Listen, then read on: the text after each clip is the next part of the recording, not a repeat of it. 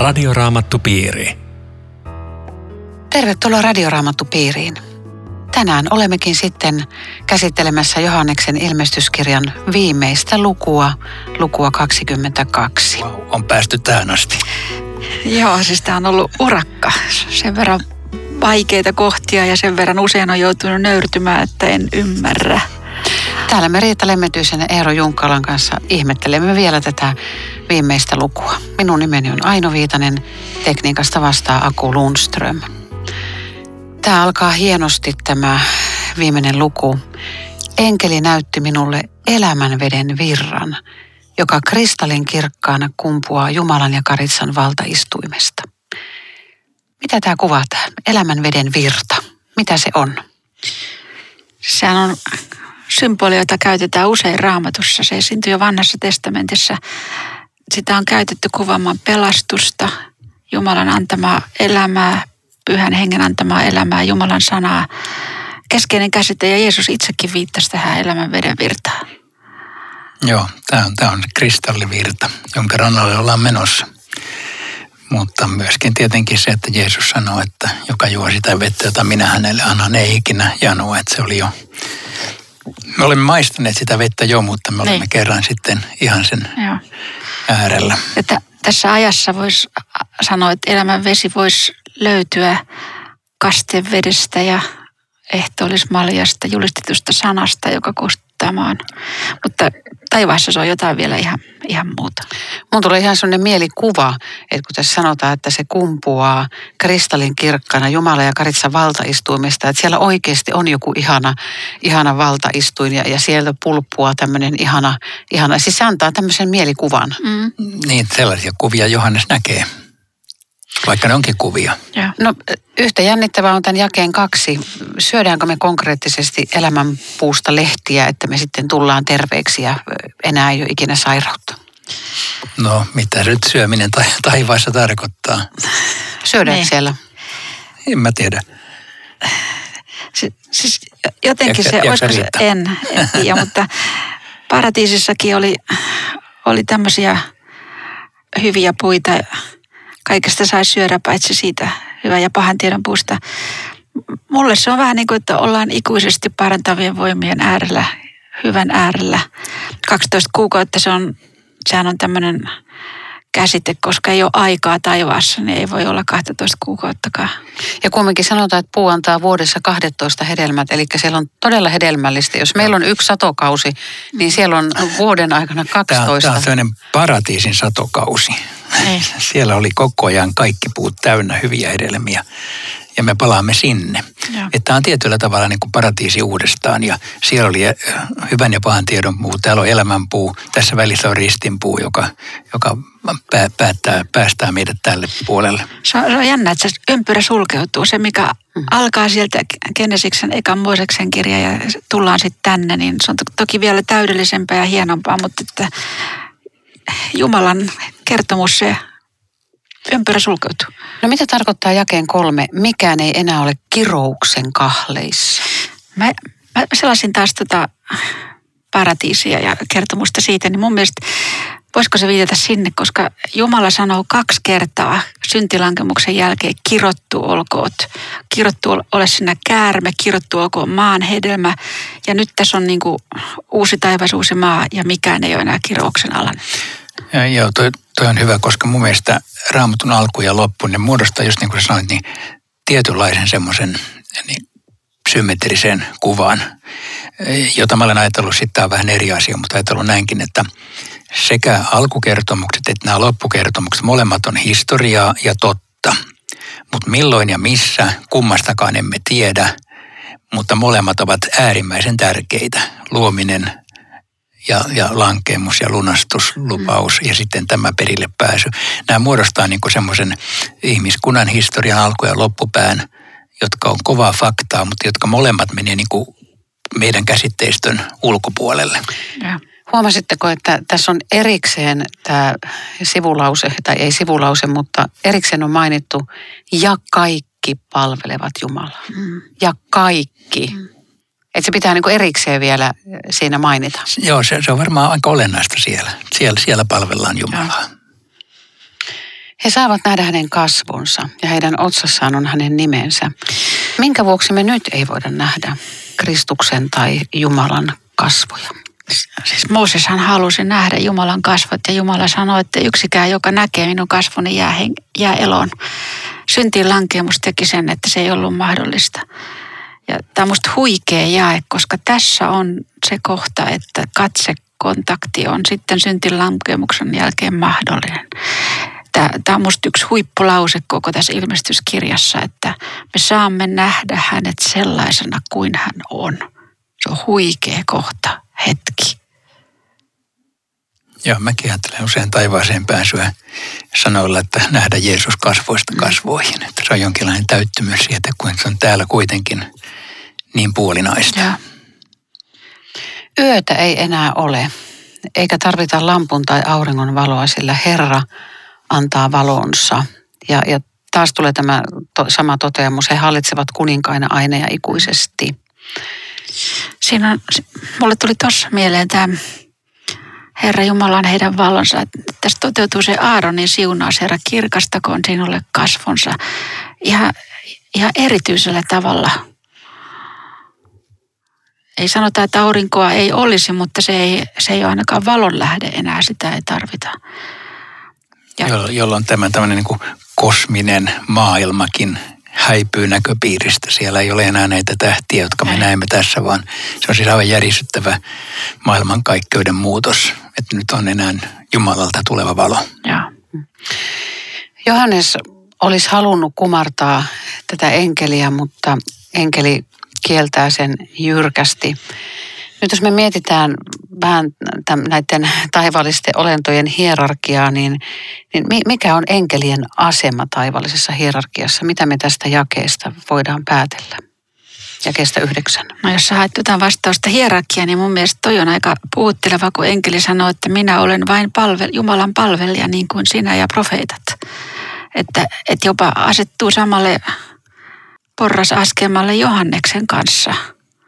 Niin, siellä voi olla näin, että siellä me ollaan samalla viivalla. Kyllähän enkeleillä on ilmestyskirjassa eh, hyvin erikoinen rooli, myöskin erilainen kuin ihmisten rooli, koska ne vetelee näitä syvyyden kaivon avaimia ja maljoja ja muita. Että kyllä, kyllä siellä on siis enkeleillä on Jumalan pelastussuunnitelmassa erikoinen oma tehtävänsä, mutta voi olla, että sitten kun ollaan perillä, niin me ollaan samalla viivalla. Tuo on oikeastaan aika, aika kiinnostava ajatus, että, että vaikka enkelit ei ole tarvinnut sitä lunastusta, jonka me olemme tarvinneet.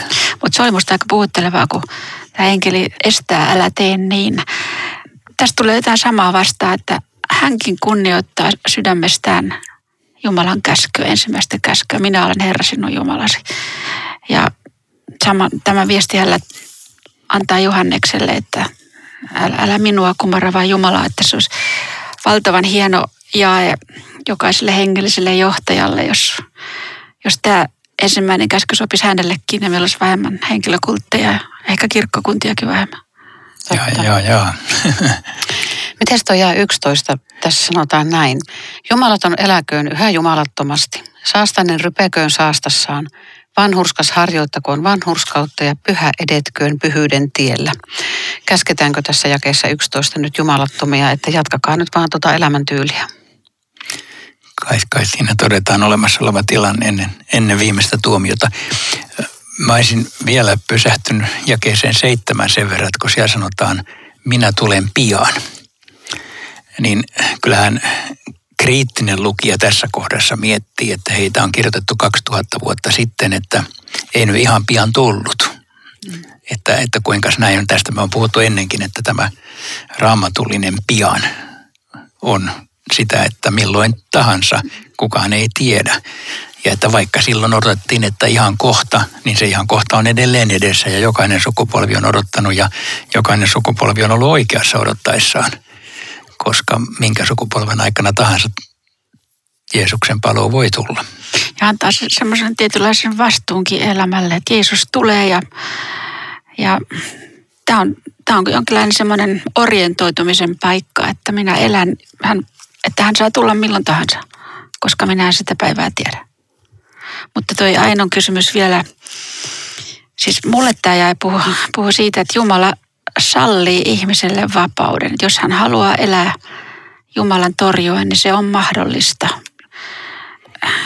Samaten se, joka haluaa Kristukseen uskoa, niin pysyköön sillä tiellä uskollisesti, että elämä ei ole mitään semmoista paikallaan oloa, että jokainen menee eteenpäin sillä tiellä, minkä hän on valinnut. Ja samalla mun mielestä tuossa on semmoinen kutsu parannukseen. Mikä on sun suunta? Millä tiellä kuljet?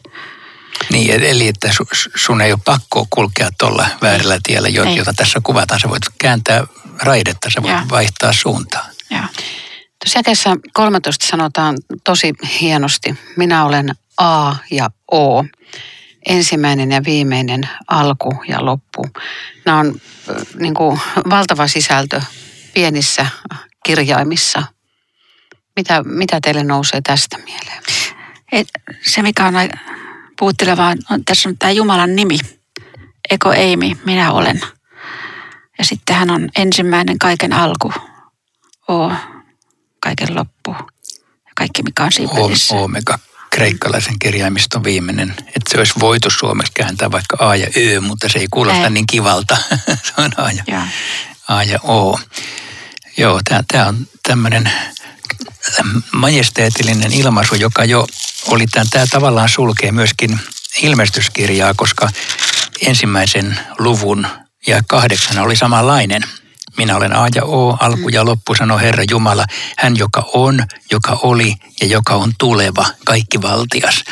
Että hän, tämä A ja O kuvastaa juuri sitä, että hän on ollut aina, hän on nyt, hän on viimeisenä seisova multiemme päällä, niin kuin Jobin kirja sanoi, että, että siis äh, ikään kuin Jumalan olemus äh, sulkee sisänsä koko maailman kaikkeuden historian ennen alkua ja lopun jälkeen on vielä Jumala. Tulee ihan sellainen käsittämätön olo, kun yrittää ymmärtää, että, että Jumala on ollut aina. Että, että se jotenkin niin kuin meidän aivoihin on pantu semmoinen tietty raja, että minkä yli ei pysty niin kuin pääsemään eikä ymmärtämään. Tulee ihan semmoinen niin kuin käsittämätön olo, että ihan niin kuin yrittäisi koputtaa ovea, joka ei, niin kuin, ei vaan Joo. aukee. On, onko tuollaisia rajoitteita vai? on, kyllä. Joo, kuulostaa tutulta. Mut se, se on totta, että tässä, tässä lukee niin kuin tekstiä, joka on ihmistä suurempaa. Tämä ei ole ihmisen päästä noussut, mitä me tästä luetaan. Ai. Ei siellä tällaista lukisi. No tuossa jakeessa 14 sanotaan, että autoita ne, jotka pesevät vaatteensa. He pääsevät syömään elämän puusta ja saavat mennä porteista sisälle kaupunkiin. Miten pestään vaatteet? Vaatteiden pesustahan on toi seitsemännessä luvussa sanottu ainakin se pesuaine. Eli siellä sanotaan 7. luvun jakessa 14, että nämä ovat päässeet suuresta ahdingosta. He ovat pesseet vaatteensa ja valkaisseet ne karitsan veressä. Että vaikka noin äkekseltään vieraantunut lukija ihmettelee, miten verellä tehdään valkoisia vaatteita. Sitähän pitäisi tulla punaiseksi. Mm. Mutta raamatun symboliikassa se menee just näin päin, että veri on aina puhdistanut synnistä. Vanhan liiton aikana jo uhriveri puhdisti synnistä.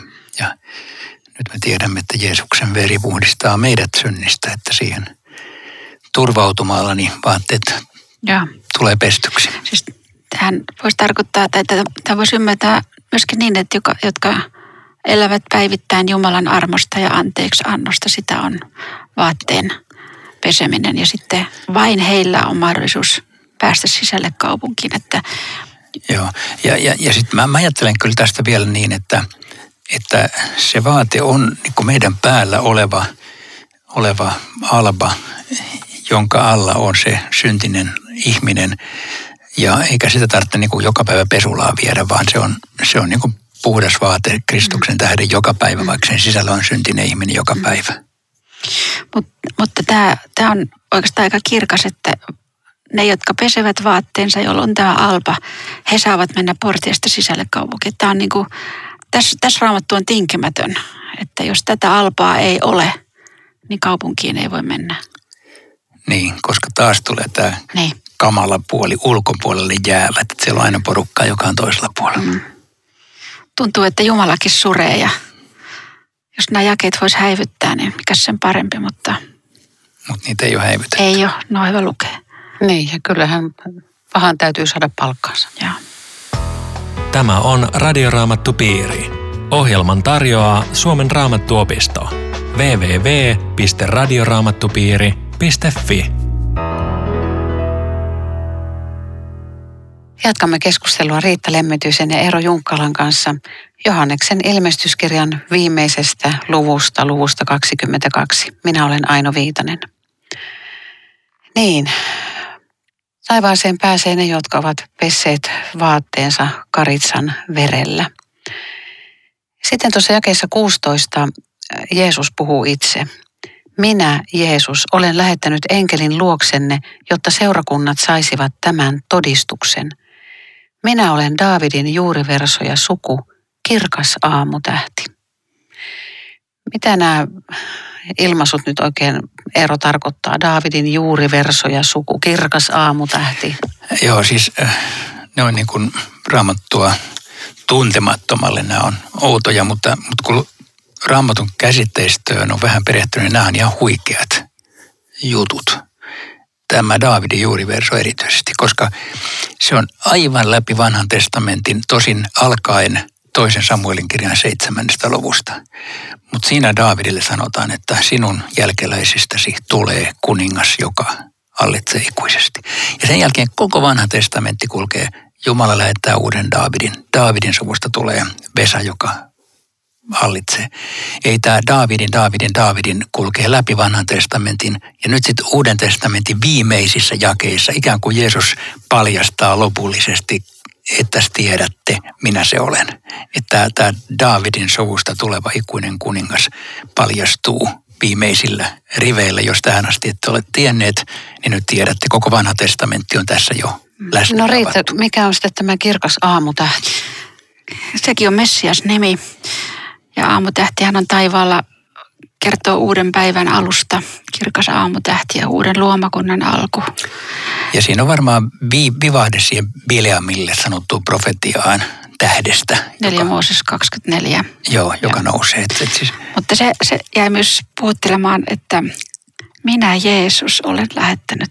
Eli Jeesus käyttää sitä nimeä, jonka hän Marjalta ja Joosefilta sai. Minä teidän tuntema Jeesus, teidän keskellänne elänyt. Tämä nimi säilyy taivaassa läpi, läpi iankaikkisuuden. Tämä Jeesus, hän on Jeesus ja sitten hän on myöskin kaikkea tätä Daavid. Hauska, mä en ole ajatellut ikinä tuota näin, niin. kun sä sanot sen. Mutta on aika hieno, että tietenkin hän on se. Mutta ja. siis kun sä sanot sen tuolla tavalla, niin aika kiinnostavaa, koska se jopa assosioi sen, että meilläkin, meidänkin nimillä on siihen merkitystä. Joo. Hän, tämä on niin hänen inhimillinen nimensä tavallaan. Sitten hän kytkee. No ei, eikö enkeli sanonut, että sinun tulee antaa hänelle nimelle kyllä. Jeesus? Joo, Joo kyllä. kyllä. Eli Jeesus itse rakentaa tämän yhteyden just sen välille, mistä Eero kertoo, ja sitten minä Jeesus ja sitten tämä, tämä Daavidin juurivesa.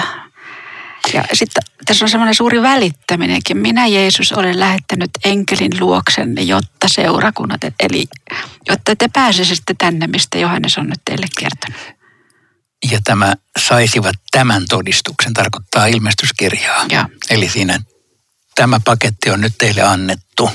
Ja vaikka me täällä niin kuin mikrofonien takana vähän änkytetään, että me ei oikein ymmärretä tätä todistusta joka kohdasta, mutta silti se on huikea todistus, joka on Jumalan sana ja jonka sen takia me tätä luetaan ja yritetään ymmärtää. Siis tämä on Jeesuksen Kristuksen ilmestys, alkoi se ilmestyskirja ja tässä on niin kuin vielä kerran, että tämä on Jeesus asettaa oman auktoriteetin tämän todistuksen. Mutta sitten jää 17.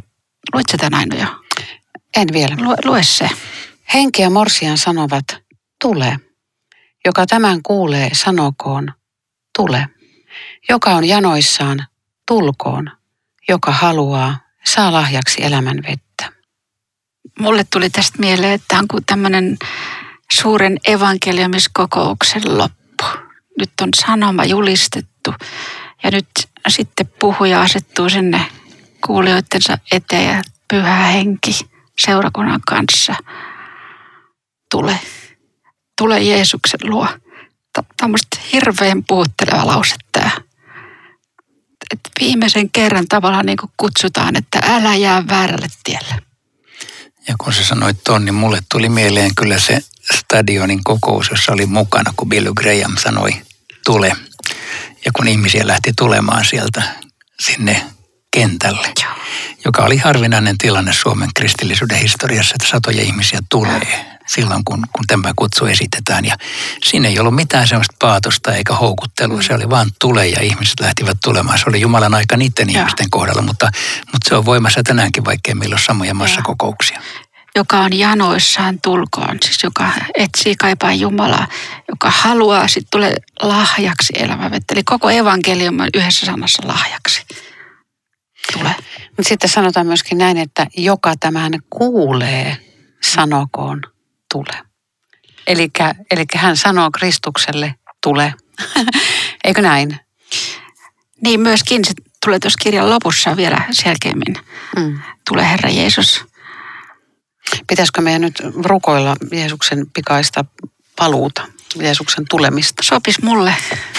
niin. Joo. Joo, ei- me, me emme sitä jouduta emmekä viivytä, vaan me tiedämme, että tulee silloin, kun se tulee, mutta että me olisimme valmiit. Sitä, sitähän tämä, että, että olisi sydän, sydän auki Jeesukselle. Muuten tämä lahjaksi on, puhutteli mua siitäkin syystä, että tässä on niin kuin koko roomalaiskirja, jos jos yhteen sanaan sen paketoit, niin se on se lahjaksi. Kaikki ovat syntiä tehneet, ovat Jumalan kirkkautta vailla, eli sitä alpaa, saavat lahjaksi vanhuskauden, koska Kristus Jeesus on vapauttanut. Eli kyllä evankeliumi on ihmeellinen loppuun saakka. Joo, ja tästä jakeesta mulle tulee myöskin se Jeesuksen sana, että joka juo tätä vettä, se ei ikinä janoa. Et siis, siis sitä on niin nyt jo tarjolla, mutta, mutta sitten se, se on täyteydessään siellä. Mutta sitten tähän kuuluu myös varoituksia. Tuo jae 18. Jokaiselle, joka kuulee tämän kirjan ennussanat, minä vakuutan. Jos joku panee niihin jotakin lisää, panee Jumala hänen kärsittävikseen ne vitsaukset, joista tässä kirjassa on kerrottu. Jos joku ottaa pois jotakin tämän ennustusten kirjan sanoista, ottaa Jumala pois hänen osallisuutensa elämän puuhun ja pyhään kaupunkiin, joista tässä kirjassa on kerrottu. Tämmöistä vastaavaa ei noin vaan raamatusta löydy. Tän, tämän tyyppistä. Ainakaan tuu heti mieleen. Niin, Siis- ehkä lähinnä voisi olla se, että Jeesuksen vuorisaarnassa on, on vähän tämän tapainen, että laista ei katoa pieninkään piirto, Niin. joka ottaa pois yhdenkin käskyn. Siis si- siinä on vähän samantapainen. Mutta selkeä, selkeä tota, sanoma siitä, että Jumalan sanaa ei tule muuttaa, vaikka ei itse ymmärrä, niin se ei ole mikään alibi. Niin, tämä varmaan siis ensisijaisesti tarkoittaa ilmestyskirjaa, kun Joo. puhutaan tässä kirjassa. Mutta varmaan se siis sisältyy ajatukset, että koko raamattu on tässä samassa mm. kategoriassa. Eli siihen ei saa lisätä, siitä ei saa poistaa. Siinä on Jumalan sana sellaisena, kuin se on meille annettu. Siinä näiden kansien sisällä on Jumalan ilmoitus. Niin monta Tämä on ke- vakava varoitus. on joo, siis monta kertaa kuulee tämän verukkeen, että eihän ne raamatun kirjoittajat voinut tietää ja nyt kun me tiedetään enemmän, niin, niin me ymmärrämme nyt näin ja ton voit unohtaa. Ja kyllä tässä on myöskin sitten kärki semmoiseen raamatun selitykseen, jossa ruvetaan purkamaan niin kuin Jumalan sanaa ihmissanaksi kokonaan, että se ei velvoita meitä enää, taikka että se on, se on nyt virheellistä tai ristiriitoja. No siellä ristiriitoja löytyy, mutta että, että ruvetaan sitä ikään kuin hajottamaan osiin sillä tavalla, että siitä ei enää jää Jumalan auktoriteetti. Siis tästähän muuttamisesta saa ankaran rangaistuksen. Ne vitsaukset, joissa tässä kirjassa on puhuttu, nehän on siis tavattoman ankaria. Ennen kaikkea ja kaikki sen elämän ulkopuolelle jättäminen. Mutta sitten kun miettii, että miksi tämä on niin vakava asia, niin, niin mun mielestä tämä on vakava asia sen takia, että Jumalan sana on ainoa tieviitta Jumalan luo ja Jumalan yhteyteen ja pelastukseen. Ja jos sä väärännät nyt sitä, sitä tieviittaa, niin sä menet väärään suuntaan. Ja siksi tämä on niin, niin äärettömän vakavaa, jos sä tähän käyt käsiksi. No me ollaan tehty, ystävät, pitkä matka ilmestyskirjan parissa.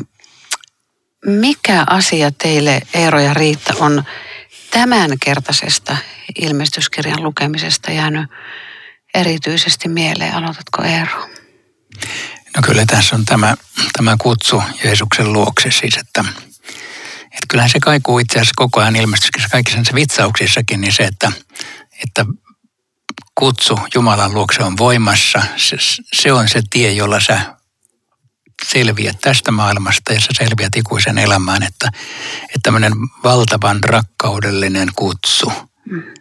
joka janoaa tulkoon. Että jos elämässä on vähänkin janoa tähän suuntaan, niin nyt, nyt kannattaisi lähteä mm. liikkeelle ja tulla Jeesuksen luokse. Ja. Ja jotenkin täällä ajassa Kristuksen seurakunta ja uskovaista on semmoista vähäpätöstä sakkia ja, ja ne ei ole mitenkään siis helppo mollata ja raamattu on helppo mollata ja, ja, ja sitten tämä kirja on niin kuin väläyttänyt, tämä viimeinen ilmestyskirja, mitä on tulossa. Jos sä, siis nyt on helppo panna matalaksi, mutta tämän tien päässä on jotain käsittämättömän ihmeellistä. Mulle ehkä yksi semmoinen oivallus oli ihan tuolla alkuluvuissa, niissä seurakuntakirjeissä, että kun sanot, että minä tiedän, missä sinä asut, siellä on saatana synagoga, mutta että pysy sinä siinä, minkä tiedät, että on oikeaa totta.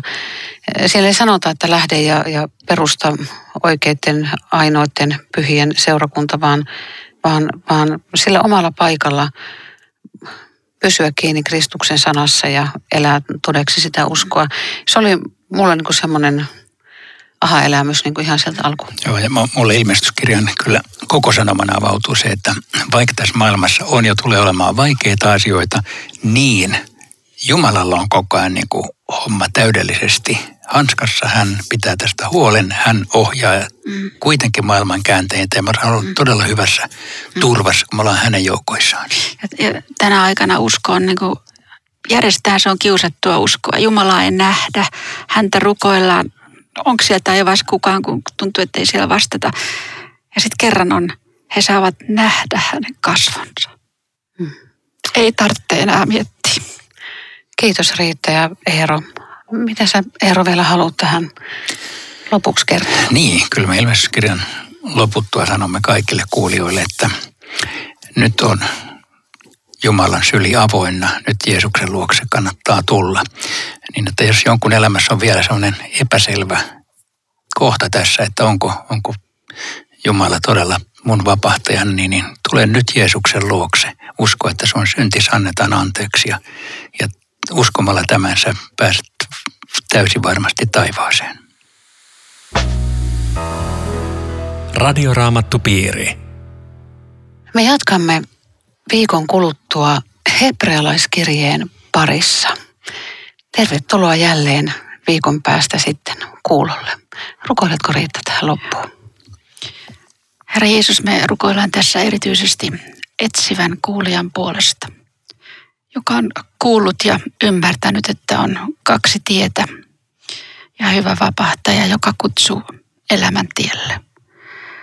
Rukoilemme, että tekisit sen ihmeen, että avaisit hänen sydämensä vastaanottamaan tämän lahjan ja sanomaan hyvälle Jumalalle, tapahtukoon sinun tahtosi. Tämän elämän tarpeessa minä olen. Sua Herra, että kukaan ei tänään ajattelisi, että mä tota tarvitse. Että jos ketään, jolla olisi varaa jäädä tämän lahjan ulkopuolelle. Aamen. Radioraamattupiiri. www.radioraamattupiiri.fi